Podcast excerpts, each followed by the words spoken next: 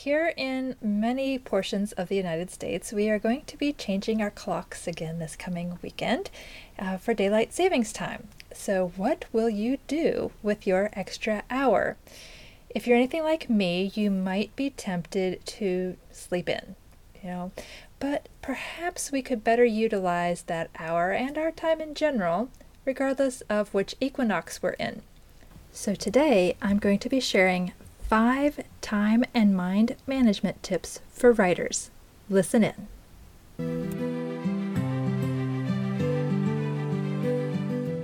Welcome to Ink and Impact, the podcast for Christian writers who want to impact their readers. I'm your host, Dalene Bickel, and each week I'll help you keep a pulse on the publishing industry, showcase Christian authors and their books, and share ways you can improve your craft and magnify your message. Whether you're a fiction or nonfiction writer, traditionally or indie published, established or just starting out, this podcast is for you. Back when I was in track, all of us, I was a distance runner, and all of us were required to run sprints at practice.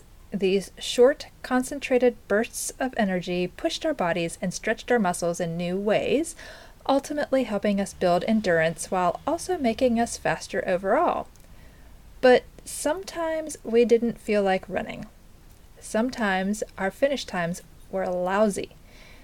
Yet, by the end of the season, we had developed critical skills, formed good habits, and improved our speed, even if ever so slightly. Writing is very similar. We have to make the time to write, not just once, but regularly, in order to ultimately write better and faster. Sometimes we won't feel like writing, and sometimes at the end of our writing sessions, we are disappointed at how few words we added to the page. But if you continue to persevere, you'll discover that you actually are making progress, building good habits, and improving your craft. It takes time and it takes mental effort. So today, I'm going to share five time and mind management tips. I've broken these down into five S's. And the first is write to your strengths.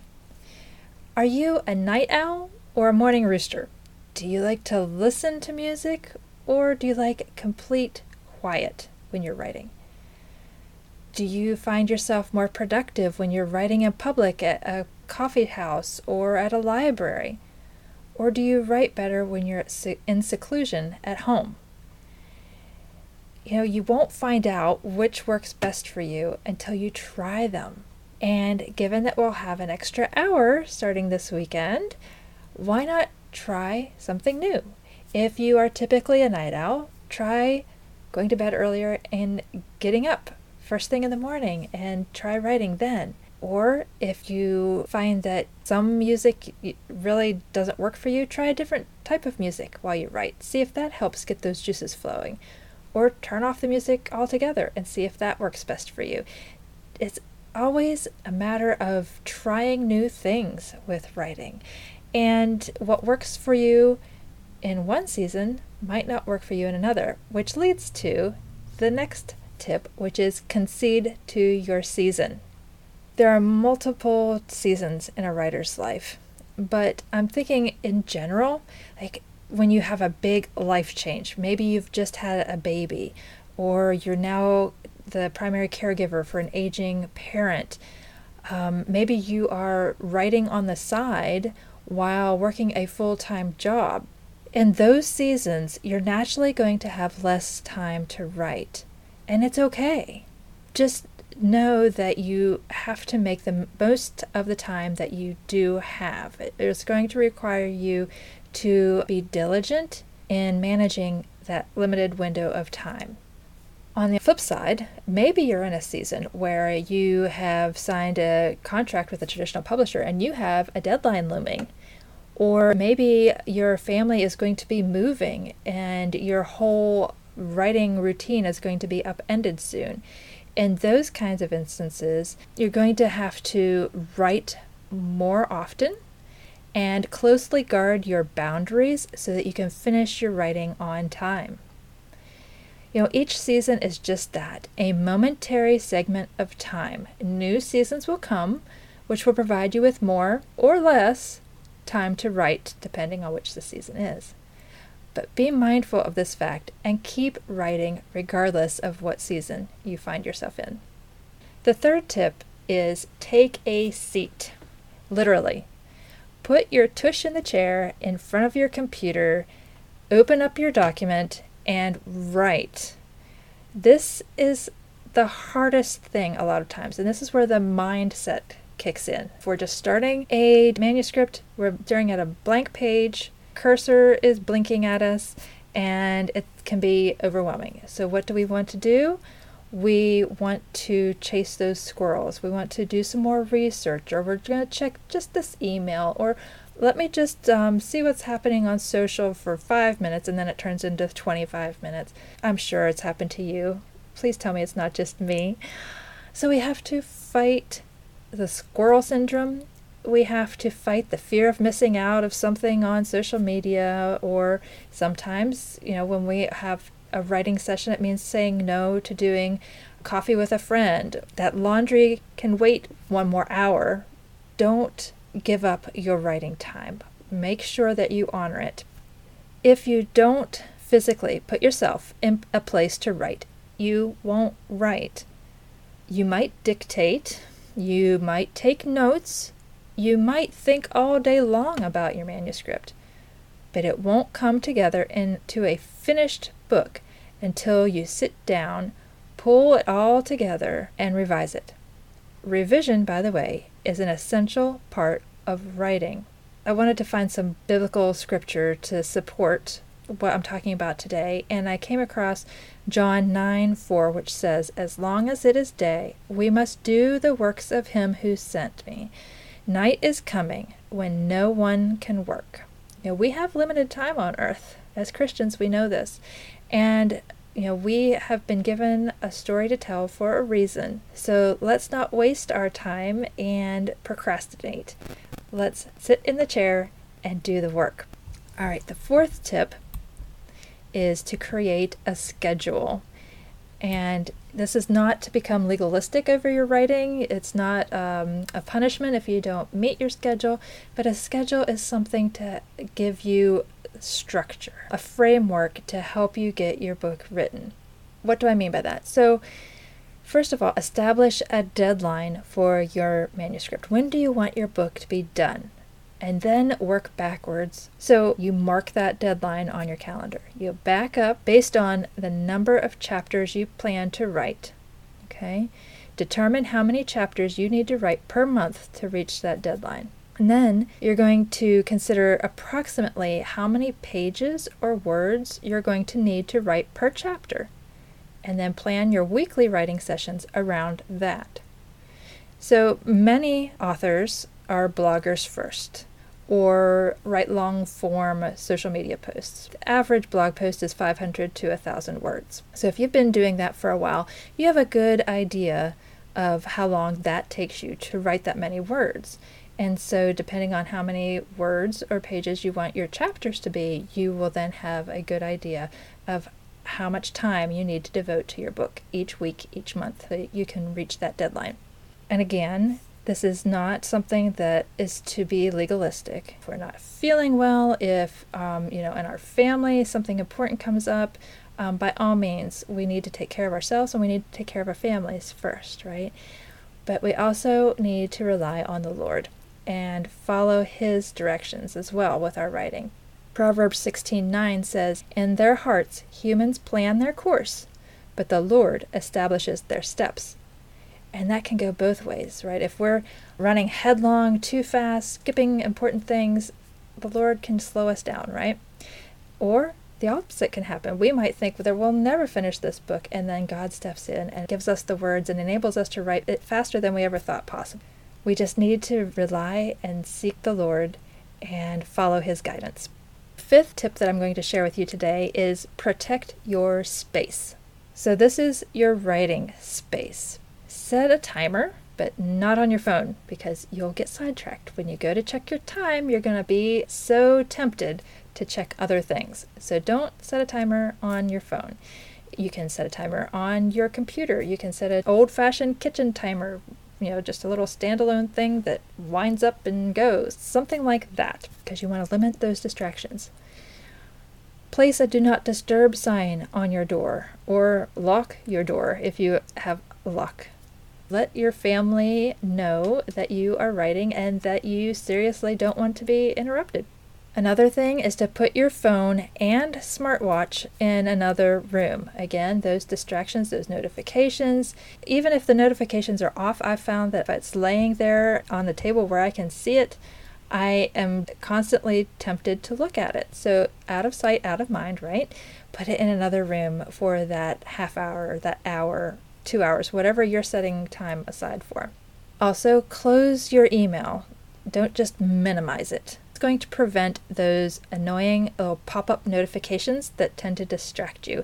And if you have the same email system that I have, it also pops up the first subject line of that email. So, ooh, what's that? I'm going to click on that, right? So, we want to avoid that. Just close the email program before you start your writing session.